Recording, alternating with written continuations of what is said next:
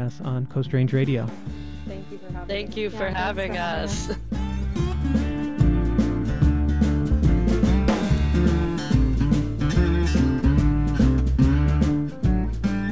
And that's our show.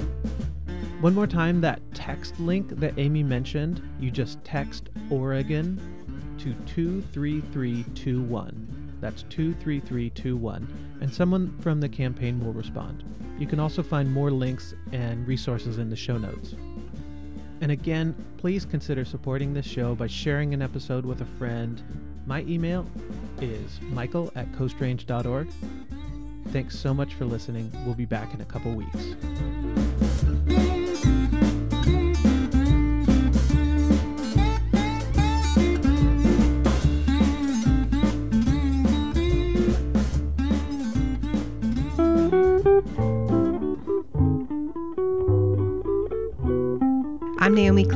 You are listening to KBOO Portland 90.7 FM. Do you need some quiet mood music? Some soothing sounds? Well, then never listen to Life During Wartime because they just play really obnoxious DIY punk from local bands and international acts. Sometimes they have bands play live, and it's all with the yelling and the screaming and the ah, I don't like my mom and dad or my teachers and all that kind of stuff. That's uh, Life During Wartime, every other Wednesday from 10 to midnight here on your community radio station, KBOO Portland.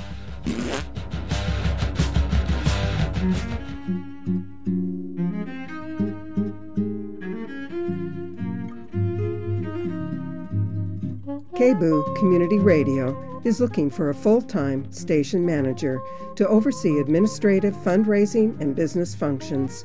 Nonprofit management experience required. To apply, go to kboo.fm slash station manager hire or visit our website. Deadline to apply is Friday, April 7th. KBOO is an equal opportunity employer. Can't get good reception of KBOO on your radio? Just type in www.kboo.fm on your PC or laptop and click on Listen Live. We're just a mouse click away. Hi, this is Judy Collins, and you're listening to KBOO in Portland.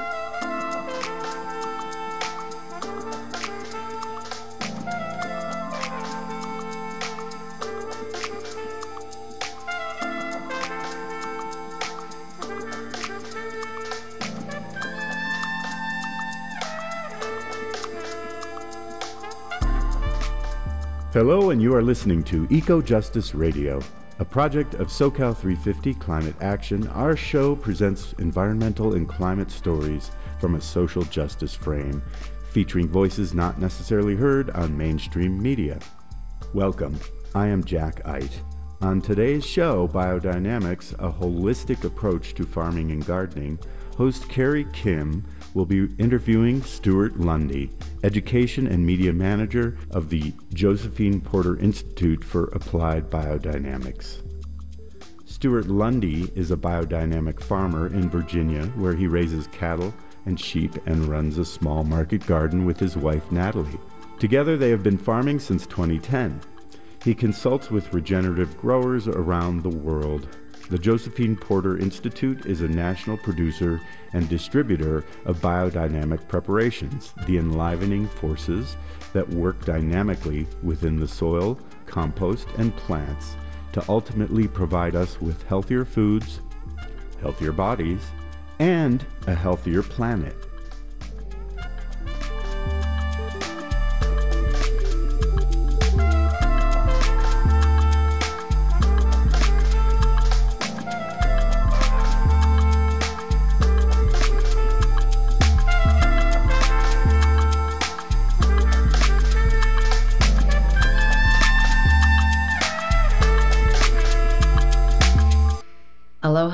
This is Carrie Kim.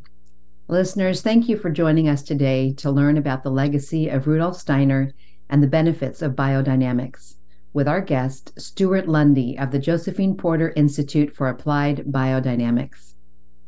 We thank the Tongva ancestors for their continuing presence, legacy, and profound connections to this area that transcends stewardship alone. Our show comes to you from the ancestral unceded territory of the Tongva and all of their relatives. We invite you to support sovereign tribal nations and to engage in actions that honor and ensure the continuance of their wisdom, homelands, and lifeways wherever you live. Biodynamics was born out of the work and passions of Austrian philosopher and scientist Dr. Rudolf Steiner, beginning with his infamous lectures in 1924 which inspired farmers to a new and also ancient way of integrating scientific understanding with a recognition of spirit in nature.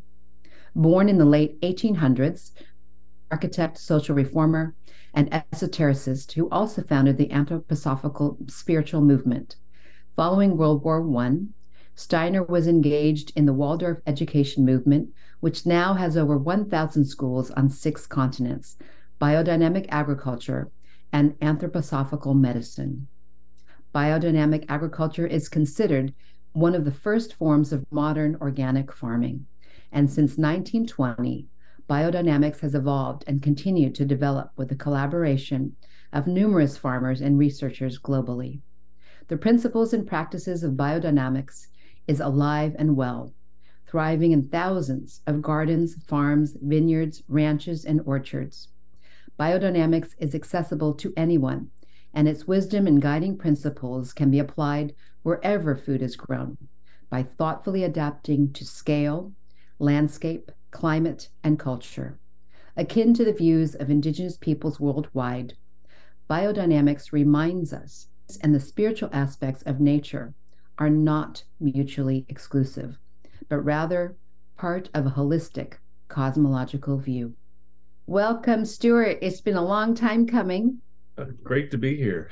Many thanks for joining us on the show today to share about the benefits of biodynamics.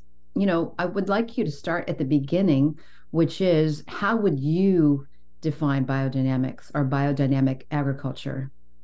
Well, the simplest way I'd put it goes to the word itself, which is biodynamics, which is about working with kind of the life forces undergirding what we see with our eyes. So there's a lot of stuff under the surfaces. And it's about consciously working with life, not just, you know, the outsides of things, but their inner part. Mm. And that's the main thing. And and when you really do that on in a conscious way, you realize that the vitality of earth streams in from the cosmos and it's dependent on the whole not mm. just on a superficial reading of a soil test by itself. There's a quality of life that mm-hmm. needs to be brought back to the earth, kind of mm-hmm. revivified. And that's kind of the aim of biodynamics in order that human freedom can thrive worldwide. Mm-hmm. Well, it seems that one of the most challenging things for folks who are not, who've kind of lost their keen powers of observation and connection with nature, that these aspects that we're talking about are really, I would say, a lot of it is felt experience and it's intangible. It's not something that is just articulated, like you said, on an intellectual level. So yeah. I think that is one of the the reasons why you know biodynamics maybe people haven't found it in the same way as permaculture has been so widespread. But there's that other element. But I think that's also what's missing. It's a key part of what modern people are missing in reconnecting with nature and these forces. We were once this way when we were animist, when we were pagan, when we were more connected to everything around us as indigenous peoples. Yeah, absolutely. This grows out of a time in the early 20th century where tractors are being introduced, large scale agrochemicals, and these ways of farming are being mocked as unscientific uneducated peasant in like rural Europe was practicing for, I mean, indigenous European practices. And they were using biochar, carefully composting. They would stir compost in water, singing mm-hmm. to it. Mm-hmm. And then they mm-hmm. spray that over their fields. Um, there's a German term for that, which is tone singen, which is a play on words. It means tone singing or also clay singing. That's what biodynamics ended up picking up right as almost all of this was being eradicated under the fist of scientific progress. But these are very old ways, mostly forgotten in Europe. Mm-hmm. I mean, could you share a little about Rudolf Steiner's original 1924 lectures that spawned biodynamics as a as a movement, agricultural movement? What what was the context for those lectures? I mean, you already kind of given the backdrop. Of course, we had World War World War One, and then burgeoning industrialization. It, it's not surprising that even back then, farmers were concerned about the future of farming. It's hauntingly familiar to now. Well, this set of lectures was based on a promise that Steiner had made, and he kept postponing doing these lectures. He was a very busy man, but this was for Count Keyserlingk, who had a large estate, mm-hmm. and his son finally showed up on Rudolf Steiner's doorstep and said that he wasn't going to go home without a promise of a specific date. It worked, and Steiner finally did show up and gave these lectures. But the reason for it is that people were noticing that their food was not as good anymore. It mm. didn't taste as good. The seed viability was declining. Mm. And you were ending up with, I mean, mass scale starvation at the time. Like millions of people were dying from malnourishment through Europe. And these, it was becoming a serious concern that are we going to be able to feed people if our food quality keeps declining? Mm-hmm. So, out of that major concern, Steiner was called in to try to draw on esoteric ideas of how do we reintegrate deadened earth into living soil and how do we weave the earthly realm back, back into the cosmos. So mm. he brings some rather unusual sounding preparations, but the aim is to bring back to the soil things that had accumulated over eons, but to do it consciously in a human way so that the soil has the full spectrum of life forces necessary to foster plant life, but mm-hmm. also human development. You know, the agriculture course or this these lectures we're referring to from 1924, it reads Spiritual Foundations for the Renewal of Agriculture, which I personally love. I think it's a prescient title for agriculture today because I do feel that that's part of what's missing from even regenerative agriculture that it there's even that other step further. Regenerative is amazing i mean and very much necessary but there's another level to this cosmic level that is is this work. And uh, it's it's the same to me it's indigenous agriculture as we've talked about because those elements of the moon and the stars and the ancestors all these things were all woven together and that's how people would farm if they did farm you know there there's a certain kind of mystique that surrounds rudolf steiner and I'm wondering what would you like listeners to know about him, anthroposophy, and the origins of biodynamics? Well, one of Steiner's key concerns is freedom for all individuals. Mm-hmm. Developed what he called ethical individualism, which is not an antisocial impulse, but that the freedom of society is going to depend on every individual being free to express themselves and follow their own individual path. His book, which is originally titled The Philosophy of Freedom, became um, Intuitive Thinking as a Spiritual Path. That he said in one one of his lectures that if everything else that he put together was lost, he would want that one to be preserved, that particular book. Mm. But anthroposophy is about getting beyond the merely materialistic scientific climate of the time. I mean, you had scientific materialist Marxism at the time that saw everything as just atoms bumping into each other, purely materialistic dialectic. And this is kind of a response to it to try to bring back, no, the spiritual element, the life element back into these things. Mm-hmm. So that's where it came from. And the term itself that Steiner uses is anthroposophy, which is really human wisdom or the wisdom of being human, mm-hmm. which is really how do we belong to the world again rather than acting like complete strangers to it. Is there anything for you personally that stands out from those 1924 lectures? Well, I've spent my time wading through them, rereading them, reading them, and there's a key element. And Steiner talks about these different medicinal herbs, and he says of each of them, with the exception of one, that substitutes can easily be found. Mm-hmm. Now, there's the conventional orthodox formula for biodynamics, which are all European herbs, but most of these are on every continent, and substitutes can be found. Now, mm-hmm. what that means is that th- this is a formula that can be adapted sensitively to each region out mm-hmm. of indigenous medicinal practices and it's built into the formula. Now, whether that used worldwide or whether that's recognized by things like the Demeter standard, that's mm-hmm. another question. But it mm-hmm. built into it that this was not meant to be exclusively Eurocentric, even though all the herbs do grow in Europe. There are mm-hmm. intended substitutes that people are meant to find out with their own research. Well, I love that it has a global, and obviously it is practiced globally and internationally successfully. What what about Josephine Porter herself and her 30 years of dedication to biodynamics? Maybe it's more now.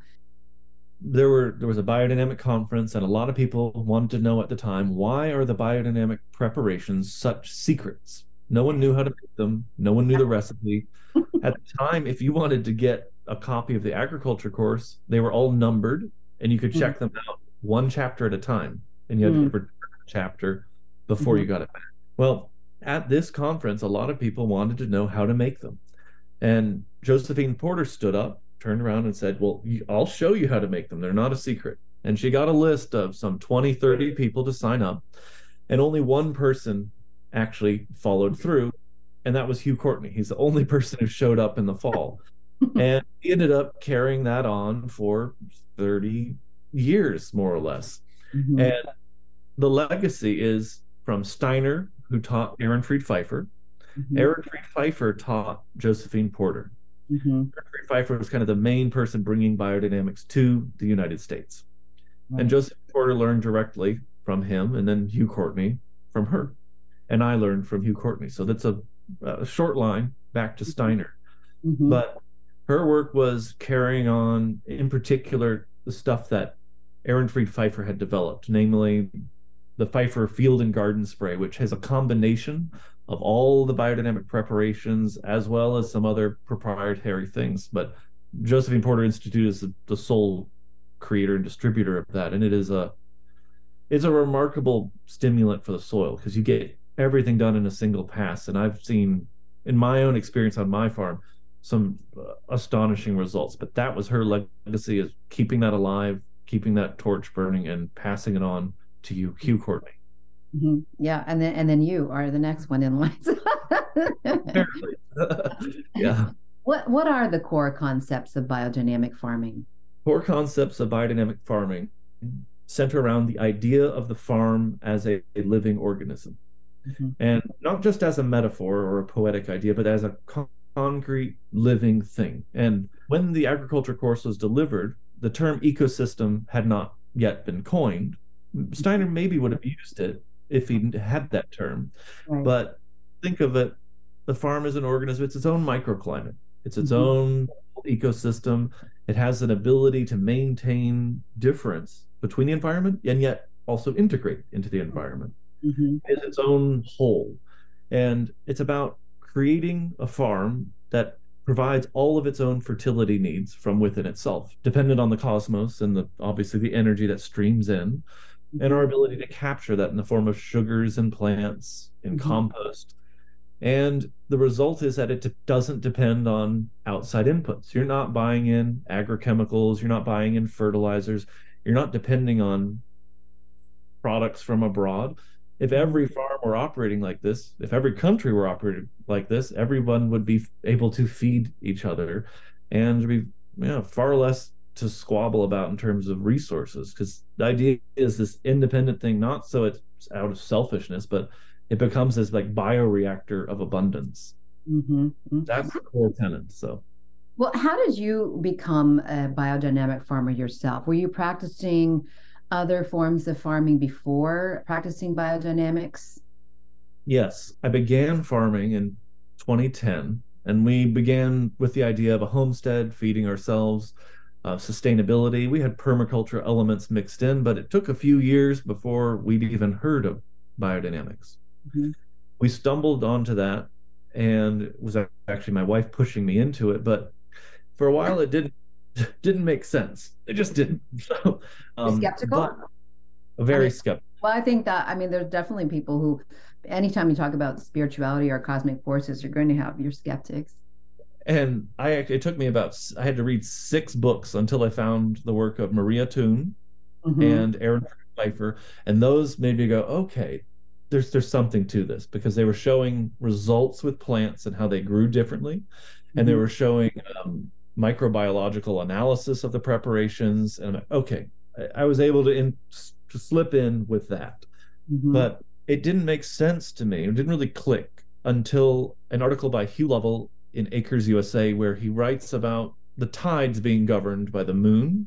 And by analogy, he just transposes that to plants that the Mhm. moon governs the rise and fall of sap in plants. So if the moon is descending every night, getting lower and lower, the sap is going down to the roots of the plant. And that's a good time to transplant because you're the act, active area of the plant is the root. So it'll really get grounded when you transplant. On conversely, if you transplant when the moon is getting higher every day from your perspective, the sap is going up and out of the leaves. Well, they might just all evaporate, dehydrate, and die rather than take root. And just the realizing that there's this tidal process in plants, Right. that moment was the moment that I'm like, there's something to this and kept exploring. But Mhm. that was what opened it. Right. And then you actually through the practice itself, right? I mean, there's no there's no substitute for direct experience, right? Absolutely. And we first started with a small area around our home. So Mhm. this area is actually about three years ahead of the rest of the farm in terms of development because it has seen three extra years of biodynamic treatment. Mm. And Steiner does say in the agriculture course lectures to start with a small plot. Mm-hmm. Now, he doesn't say why, other than if you mess up, you'll only be messing up a small plot. But Uh-huh. he says you realize that the reason for that is that you'll always have something to compare that is further developed. Right, right. Well, you know, what uh, this term I came across is farm individuality. Could you speak about that in relationship to biodynamics?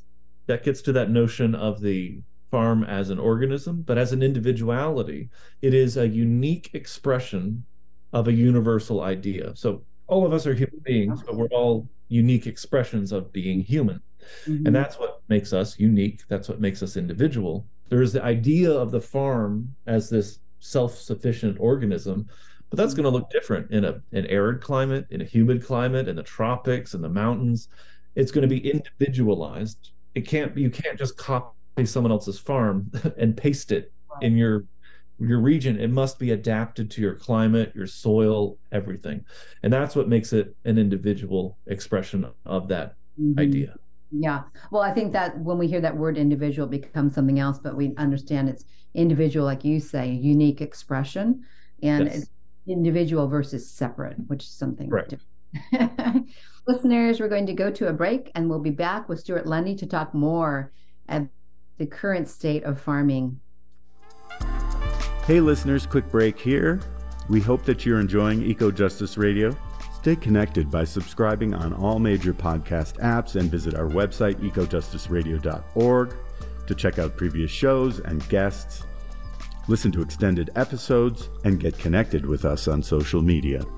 Today, you are listening to Biodynamics, a holistic approach to farming and gardening, with host Carrie Kim and guest Stewart Lundy, Education and Media Manager of the Josephine Porter Institute for Applied Biodynamics. So we're back with Stewart Lundy of Josephine Porter Institute for Applied Biodynamics. Uh, Stewart, today we're witnessing a global embrace of regenerative farming, but also simultaneously, we're seeing a technological acceleration that includes biotech, blockchain tech, synthetic microbes, drones, genetic modification 2.0, and the like. What is the importance of seeing a farm as a holistic living organism? well, I see it as um, if you take a poem and you randomly splice in new words or letters, the poem stops making sense. and that's what a lot of the, this modification starts to do. It's there is a poetic syntax to life. Mm. Start splicing in the things we want to be in that poem. We've broken the meter. The Mhm. rhythm of life has been altered, and it may serve us for the moment, but the long term effects of that are completely untested.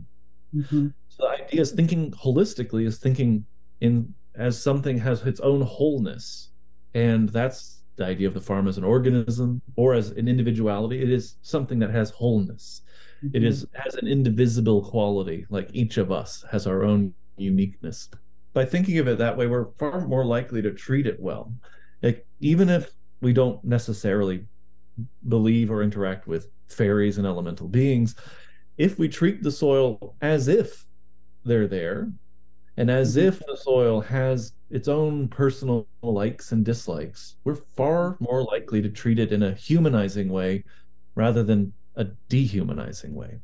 I think that it's very important to see it as ha- having its own wishes as well, having its own, as you say, its likes and dislikes, and that it's uh, more of a spirit or an ancestor. It's very different to think soil or a plant or a tree or a microbe in this way.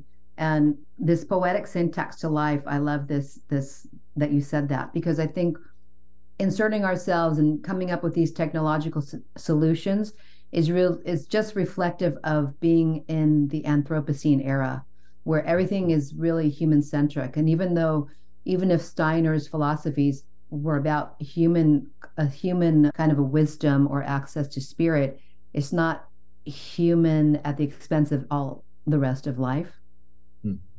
Absolutely. He saw that the universe had this tendency towards becoming human, or, I mean, or it wouldn't have produced us, but that we're meant to integrate here and that the earth wouldn't be better without us. And that actually the earth with us can be better than without us mm-hmm. if tended lovingly and consciously, as it has been by indigenous traditions worldwide. And this is something that would yeah, sit wrong with a lot of people these days, having seen how much humanity has just spoiled the earth. They think humanity must be bad. It's like, no, it's us acting inhumanely that's mm. doing this. It's not the human part that's the problem, it's inhumane. Right. And Steiner himself said that if it were not for human beings, the earth would have actually died long ago. That we have this integral part of the, the living ecosystem and the spirit of the earth and that we're here as kind of priests of the earth, not mm-hmm. just something that happened to arise here, but we have a meaningful calling here. And that without that human duty being fulfilled to the earth, yeah, it, it would have died before. So we're not fulfilling that very well right now globally. I'll say that. Do you actually believe that? I mean, that the earth would not exist without human beings? Because I think during the pandemic, I think people witnessed that, oh, Earth would do just fine without us. yeah. come back and thrive because we wouldn't be destroying it anymore in the ways that we do. Well, there's a tendency in certain ecosystems to reach their climax mm-hmm. and even to deteriorate. Everything is moving towards change, but and some but we're one of the few beings that can take a desert and turn it green. Mm-hmm. Like we have that power, and that's the internalization of this the all the streaming processes of the universe converge in the human being, and we are generalists who have that power. We can green the desert. We can do incredible things in making things even more habitable and ho- more hospitable to diverse life. We haven't been doing that. We just we haven't. And you're right. If we simply stop the destructive behaviors, we're going to see nature rebound, and nature will be fine. It's just I don't see as far as Steiner maybe because mm. I what you're saying. And right. it's like, well, when there are fewer people messing up ecosystems, it seems to just thrive. But the idea is everything has a sort of biological clock, even ecosystems, and that at some point those wear out mm-hmm. and will go on. And the human being, though, is able to take fertility from over here or even mineral salts from the ocean and bring them up to a depleted area. And we're able to help the earth live in a way it wouldn't have, like the terra preta soils of blackening the earth. Mm. That's something that basically wouldn't happen by accident. And yet it is a human innovation that has made an area more fertile than it ever would have been. And that's mm. us at our best. Right. But, well, I think that the key is being in service to life. That human yes. beings, you say, when we are being humane, when we are taking that role of being a servant to life, helping life create more life, that's that's where we shine or can you know, as a biodynamic farmer, what do you see as our golden opportunity living in this Anthropocene era where there is so much focus on humans at the center of the of the universe in a way. Is biodynamics one of the ways through which we can restore our relationship to nature? I think it is. I think it has to be that no matter how small the plot, it's about taking the center of the universe and putting it outside of myself. It's it's mm-hmm. not about me. It's mm-hmm. about how I integrate with the rest of the world. And I would place biodynamics with uh, what Masanobu Fukuoka called mm-hmm. uh, Mahayana farming versus Hinayana farming or conventional farming. It's about creating something that does more than just mitigate my own excesses, but mm. it can absorb the karma of the surrounding ecosystems and create basically a reservoir, an oasis of biodiversity that is really the source of re re-inoculating the rest of the earth. Mm-hmm. We're surrounded by conventional farms and everyone has to make ends meet. And I don't mean to criticize the character of the people who are farming that way, but the soil is being deadened repeatedly. Well, mm-hmm. at some point that's not going to work anymore. Mm-hmm. And where is the new wave of biodiversity going to come from? Well, all of these little pockets someone's backyard an organic farm here a regenerative farm there a biodynamic farm there you, at some point biodiversity is going to reemerge from those places. And yes there are sprays and chemicals happening all around us but every time i reuse these biostimulants i'm training life to mm-hmm. adapt under those pressures.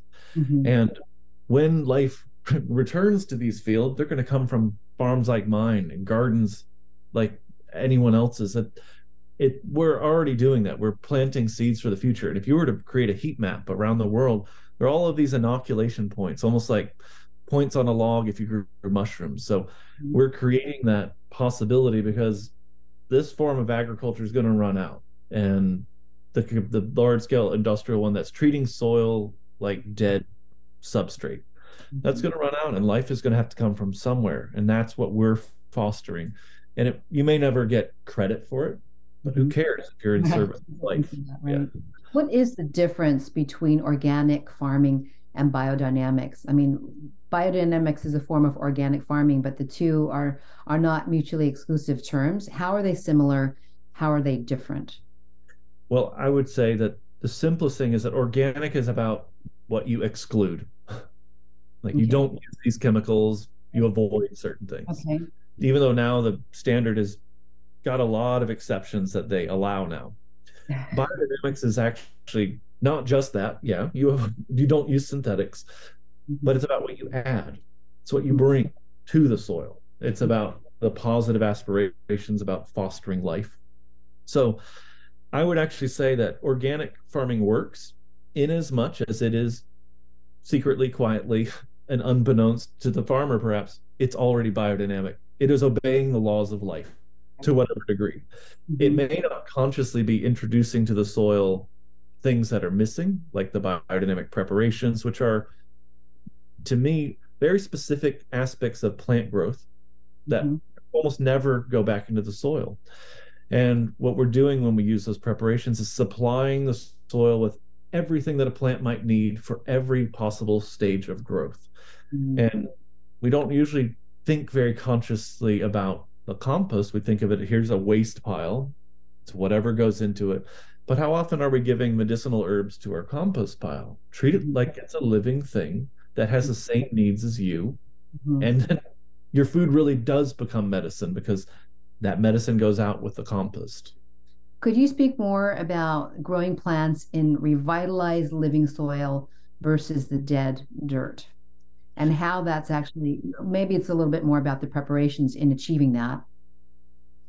Well, no, you can use organic matter, cover crops, but putting a living plant into a dead would be like plopping a human being into a dead and sterile environment. It it just wouldn't make sense. That these plants need life in the soil. You can almost think of what you build up in the soil as a battery. You're building up potential energy in the soil, which can then disperse as kinetic energy into what emerges as plants themselves.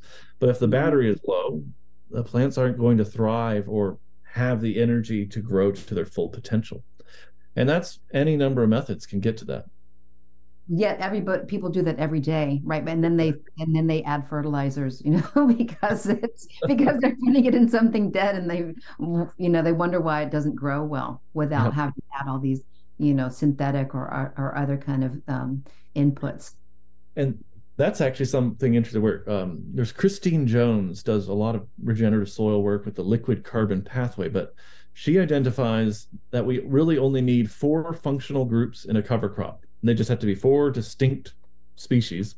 You could have mm-hmm. borage, you could have an aster like sunflower, you could have Phacelia, mm-hmm. and you have any number of things. They don't even have to be a legume, but if you get those 4 mm-hmm. you end up with total nutrient cycling without adding fertilizers. That's, that's, amazing. That's the least I've ever heard. I've always heard at least eight, but exactly. But that's I know I I always thought it was more than that. Some biodynamic mixes it's they try to do 30 or more. It's it's which is a lot. But if you only need four to get total nutrient cycling, it's it's pretty incredible what you can do with actually very little and no legume either. Like it just works. So what do you say to people who would say uh, biodynamics is too time intensive. I don't have a year to wait. I don't have the time to make make the preparations myself. Sure. You know what what do you say to people who have that I don't know if it's a misconception or if it's true that biodynamics is a labor intensive practice. Well, I don't think it's a labor intensive practice myself. The amount of time it takes to make the preparations is, yeah, you may spend a few days out of your year but you make something that lasts for years and you can use on thousands of pounds of compost. And uh, let's say you do the stirring. You stir how many times? Let's say you did once every quarter. So that's four times. Let's say it's four hours. Well, what is it doesn't change how you farm. It's just changes the quality of what's growing. And maybe then you deal with fewer pests. Maybe you have fewer weed problems. But the efficiencies of the farmer are totally separate issue. Whether someone follows like a lean farm method or they follow something like John Jeavons or Alan Chadwick's approach, that's separate. Biodynamics doesn't say how to be efficient or to attain the flow state. It's just bringing vitality back to the soil. Steiner actually repeatedly said, continue farming as you have been. Add mm-hmm. manure the way you did, compost the way you did, but just also add these preparations. Inoculants. Mm-hmm. Well, I guess the thing is about you're moving the time around, right? The time that you spend in say stirring or or burying a horn in the ground for a year, those things you save the time later anyway because you are creating more vitality in the soil. So like, I found that in in one hour I can do some bad things. If I cultivate the soil and it's the wrong weather, I can ruin a part of the soil and it takes a year for that to recover. Whereas if I stir the horn manure preparation, and I understand people thinking, okay, they don't have time to make them, they can buy them, like right. from Josephine Porter Institute. But if you stir that for an hour and spray that out, you're getting more done in that one hour than most of your manual labor accomplishes in terms of regenerating the soil and sequestering carbon. From that one hour, it's some, it's some of the most efficient use of your time because of how much it stimulates the proper soil biology. Mm-hmm. Stewart, we're going to take another break here. Listeners, stay with us. We'll be back with Stewart Lundy of Josephine Porter Institute of Applied Biodynamics. Hey, listeners, quick break here. We hope that you're enjoying Eco Justice Radio. Stay connected by subscribing on all major podcast apps and visit our website, ecojusticeradio.org to check out previous shows and guests, listen to extended episodes, and get connected with us on social media. Today, you are listening to Biodynamics, a holistic approach to farming and gardening, with host Carrie Kim and guest Stewart Lundy, Education and Media Manager of the Josephine Porter Institute for Applied Biodynamics. Stewart, I wonder if you could tell us a little bit about the research. I don't know what kind of research JPI is involved with around biodynamics. Is it primarily geared towards biodynamic farmers, or are are you trying to assess or measure things? What what sort of research is JPI doing? Yeah, that's something we're really looking to expand in this next year. Coming mm-hmm. up on the centennial of biodynamics, there's a lot of good research, but you know some of it's from the 60s, and we need to repeat it, get it up to date, show mm-hmm. that it you know is still relevant today and What we're working with is plant trials of showing here's a control, here's something that got a treatment with a preparation, here's something that got a Miracle-Gro here's something that got compost, mm-hmm. and show the development difference in terms of root development and in mm-hmm. terms of the tops. And you can weigh those afterwards. Mm. You can do they're called rhizoboxes and compare how the root systems develop under different stimulants. Mm-hmm. In addition to that, in the biodynamic world, we try to do what are called picture forming methods. So rather than merely relying on numbers from a soil test, we'd like to make a picture. Mm. There are two primary modes. One is chromatography, uh-huh. and the other is sensitive crystallization. Sensitive crystallization actually, you take a drop of a particular substance and you put it in a copper chloride solution, and it forms these beautiful crystals. And you can tell based on the coherence of the crystal pattern how healthy or unhealthy the organism or the source is. In chromatography, we can take a soil sample and combine that with silver nitrate, and we actually get a photograph. We develop a picture out of a soil sample, and you can tell whether a soil is alive or dead, how healthy it is, how much microbiological diversity it is. You can tell the quality of humus, whether it's like really, really, really well digested, or whether it's basically wood chips. And those are two that we do alongside um, microbiological analysis because you know, that's what most of the world's interested in. But we're trying to show in picture forms mm-hmm. life, like yep. it's take a snapshot of the life. Well, picture definitely does say a thousand words, doesn't it? I think people see it immediately. It's something that registers with them immediately if you can see it in a picture. Exactly. Picture, could you describe a little bit the difference that the picture shows in dead dirt versus a biodynamically alive soil? Oh yeah. So in dead soil, you're just going to see no an outer, an outer ring. It'll look pretty bare. It'll be uninteresting. And a living soil with a great diversity of uh, biological life, you're going to see all of these like raying. It's almost like a star radiating out with different feathering fingertips reaching out on all different directions and the greater the diversity, the greater the variation you're going to see around the edges of this. Mm-hmm. You're going to see better colors on the one that's alive. And if you see a soil that has a healthy relationship between the living topsoil and you know the less living subsoil, you're you're not going to be able to identify horizon A and horizon B. It will be a beautiful spectrum where you mm. can't identify a line that separates the two. Mm dead mineral world are integrated with the living topsoil, you can't you can't identify the line. You know they're there, but it's this beautiful spectrum. It's not like boundary lines. So is that something that people could do themselves? Are those tests that people could do themselves? Because it seems like that would be wonderful to engage people globally to do that yes. who are applying biodynamic preps. So chromatography anyone can do. You just need silver nitrate and sodium hydroxide and filter paper. Mm-hmm. That's it. It is. It costs less than a dollar to do a round of tests. Like mm-hmm. it's cheap enough. It's used worldwide. There's a great book. I don't know if it's being published, Chromatographia. It's in Spanish. Beautiful photographs, and even if you don't read Spanish, you can look through it and you can tell what they're doing because the pictures are very, very clear.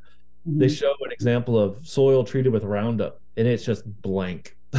with a dead ring, like white, just washed out, no life at all. And you can see what happens under very particular treatments. But yeah, chromatography is wonderful for people to learn because you can have your conventional soil test and the picture. The two together say more than either apart. Well, it'd be wonderful for that to be an archive, you know, kind of a global archive, sort of yes. a, a wisdom bank of these images you know is biodynamics practiced more widely in certain countries is it more popular in europe than here i'm just wondering where it's most prevalent even though it is a global practice it's most prevalent in europe there's a lot of it in india though like it is mm-hmm. growing faster in india than anywhere else like it's it's incredible and some of india's five year plans and their agriculture uh, department include biodynamics not wow. just it, but list the biodynamic preparations and how to make them as part of this is what we're supporting. So they're taking the biodynamic movement in India is going through the very difficult process of engaging the bureaucracy, lobbying, and making sure this is something that is consciously supported for the future. But they they're making more preparations in India probably than the rest of the world combined now. Like it's it's absolutely exploding. I'm not surprised though because there is such an incredible resurgence going on in India right now in regenerative farming, and, and there's so many things happening in Andhra Pradesh, and uh, mm-hmm. the small scale farmers are really rising up. So it's it's amazing. You know, mm-hmm. these days we see biodynamic certification on some food labels. Is this mm-hmm. becoming more widespread? And could you share if you know how that certification is granted? The Demeter certification is based on first meeting the organic standard mm-hmm. plus the biodynamic requirements, which have certain requirements for wildlife protection zones. You have to sacrifice certain amount of your farm for that dedicated purpose. Ah, you need habitat. You need certain regenerative practices, cover crops, ro- crop rotation. All of this gets added in. Plus, all the biodynamic preparations have to be used. But the baseline is following the organic standard, but it's organic plus. Mm-hmm. Mm, okay, got it. What do you say to people who might say that biodynamics is pseudoscience and because you can't maybe some of these things are not some things are measurable and some things are not just like hugh courtney had said we don't know exactly how it works but we know it works. And there are certain things that are mysteries. Nature is a mystery. No one can say i know everything top to bottom about nature. That's part of nature itself. It's meant to be a mystery. It's not meant to be something that we figure out. So yes. I have to say to that.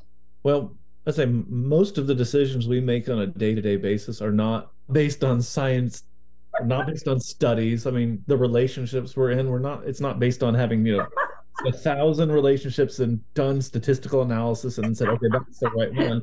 Like, that's a lot not, of mistakes i guess. That's not most of life. And that's okay. The question is do you get results? And is it repeatable under different environments? And biodynamics has shown that but the problem here's the problem with research is who's going to pay for something that people can make in their own backyards? There's not a lot of money to exploit that. Like you can't patent the moon. There's not a lot of money research they'd moon. like to try. Someone yeah, they would. like oh you're using the moon calendar. No we own but there's there's no money in that because you can't control that. And profit off it, yeah. good double blind studies it costs a lot of money and there's no money in something you can make in your backyard. So mm. Unless they were to control it and patent it and trademark it but it's too it's already out there it's common knowledge now mm-hmm. anybody can do this and that's that, the beauty yeah ultimate. exactly yeah. Are there farms practicing biodynamics at scale, or do you think that it's something harder to practice on larger farms? they are practicing it on scale. Alex Podolinsky, who s- since passed, but in Australia, he helped advise on millions of acres of wow. farms in Australia, and they have very difficult growing conditions. If I remember correctly from his lectures, that they don't have groundwater, so they're entirely dependent on rain. So very fragile farming conditions. Now, if that can happen there, can you can you can do it anywhere.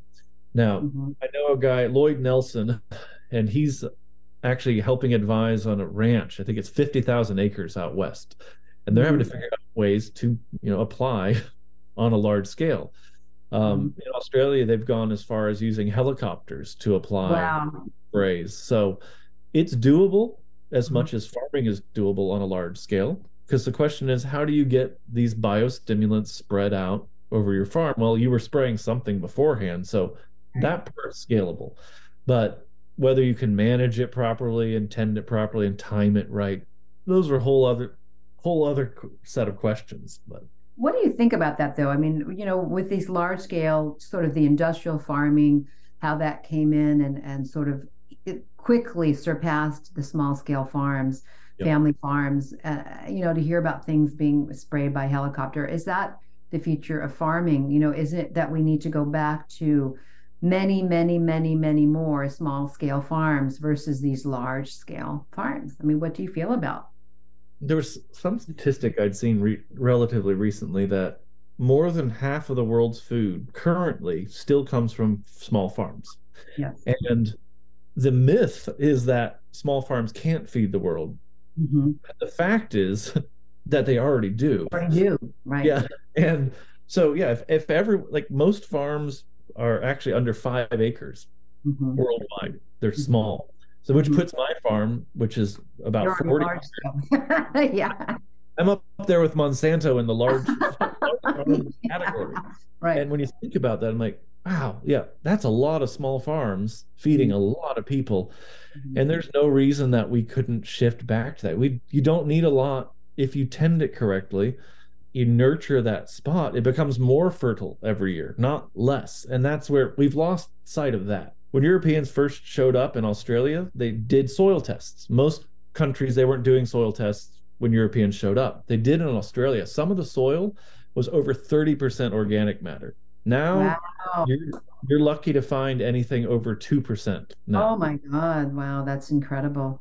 So that's what mechanized industrial agriculture has done. There used to be a huge reservoir of stuff that took a very long time to build up and then gone like that. It's like lighting a match and all burns off. Right. That's kind of the history, right, of of going from soil to dirt. What Yeah. what would you say are is biodynamic agriculture or biodynamics being taught at all in the Waldorf schools? Um, if someone's involved in a Waldorf school, there's usually some connected garden. Doesn't mean they're making the preparations, but they may use them. They may tend the garden biodynamically. But Mhm.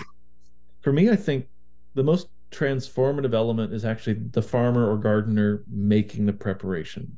Now, when I first made them, I failed. They didn't turn out, they were awful.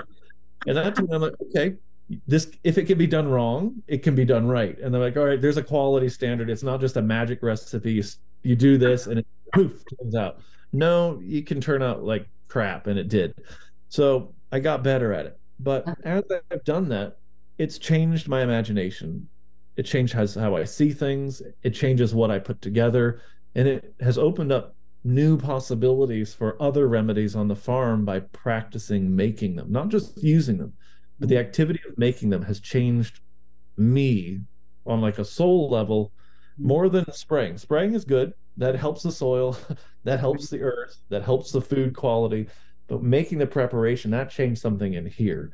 And that I think is uh, probably one of the least emphasized parts, but I think everyone should be making them as much as possible. They'll also be, I mean, we talk now about indigenous microorganisms. Well, if you're making your own preparations on farm with plant parts and animal parts from that area, it's custom tailored to your spot. And Right. that's a better remedy. Mhm. So why was it that making the preparation was so particularly transformative to you? That process.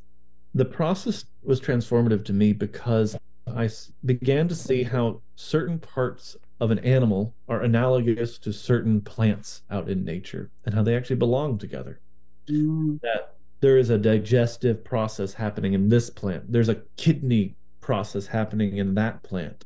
mhm. And I think before we had all the noise of modern consciousness, there was a more direct awareness.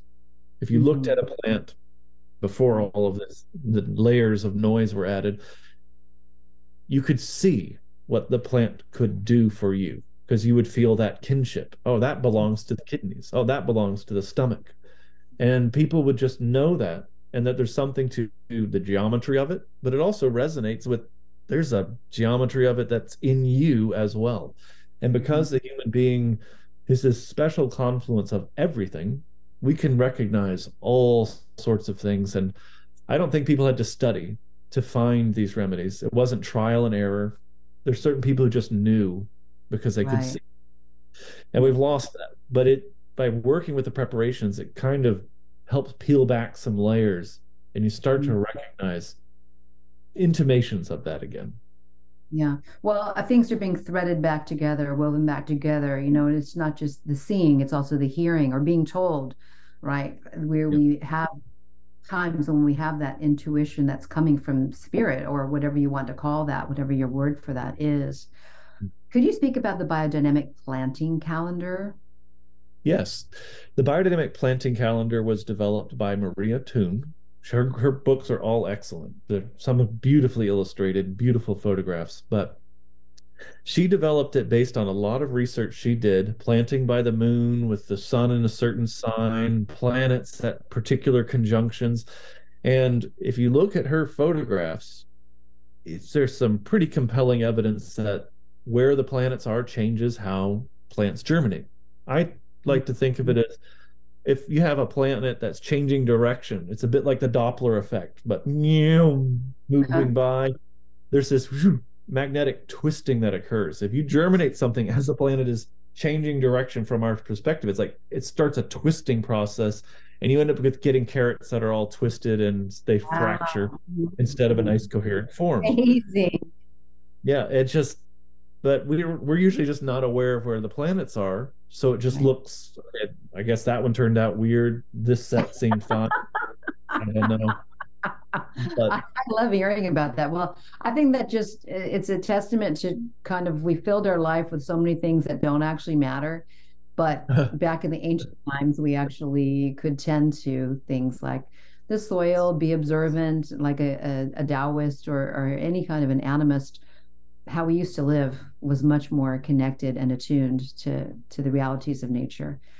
Many farmers and people in general experienced some form of supply chain issues during the pandemic. And I'm wondering if Josephine Porter was impacted by any of that, even though, you know, biodynamics is you're meant to be kind of closed loop on your farms. But how were there any issues or concerns around that? We didn't have a lot of issues on that point because until this year, actually mm-hmm. this this coming month, where cows are finally arriving for the Josephine Porter Institute. So all of that will become self-contained with Josephine oh. Porter, which is wonderful. Oh, because you weren't having your own cows before on the land. No. Right. Um, we used grass-fed ones that had been treated with biodynamic preparations and were tended, and they moved through the area. Were on the Josephine Porter Institute farm, and they'd be harvested from there. But mm-hmm. now it's about it's just time for the herd to just live there.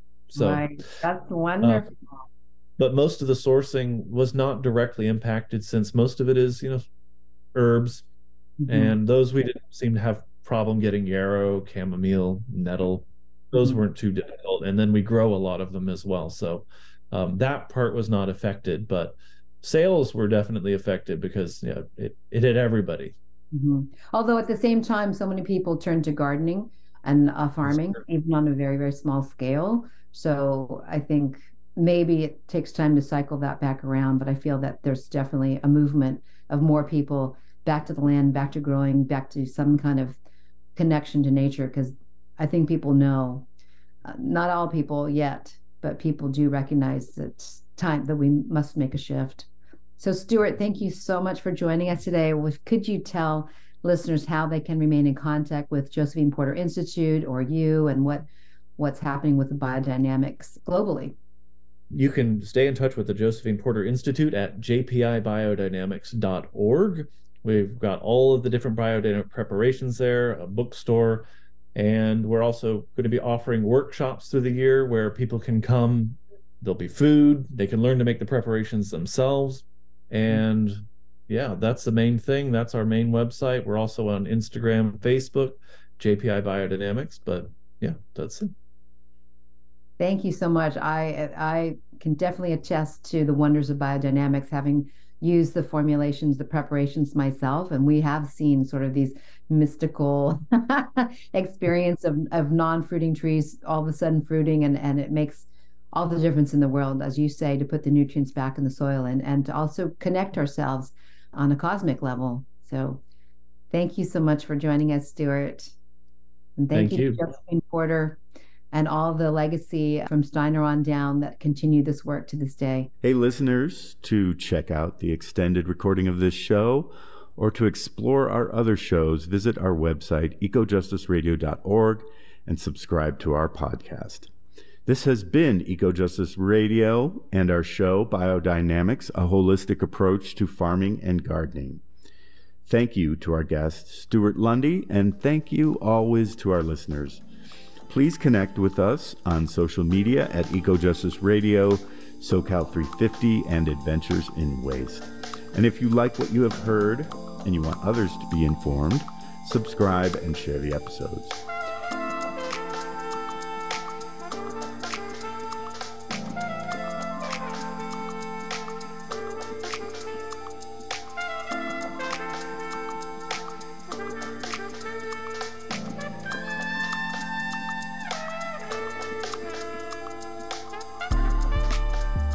You have been listening to Eco Justice Radio, a project of SoCal 350.